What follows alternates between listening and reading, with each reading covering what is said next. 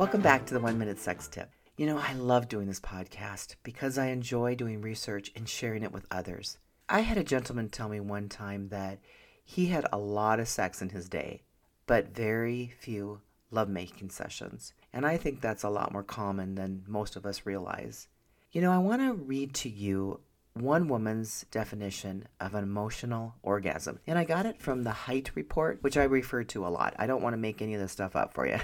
when I share this stuff, this is real data and research. I just get excited about sharing it with you because I know it can help a lot of people. I'm going to read this woman's definition of what an emotional orgasm is.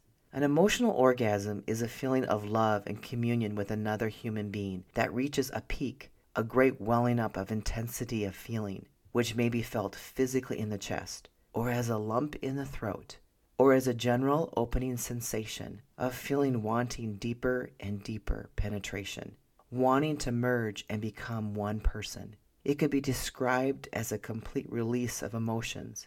One woman called it a piercing love, and another woman called it an orgasm of the heart. Oh my gosh.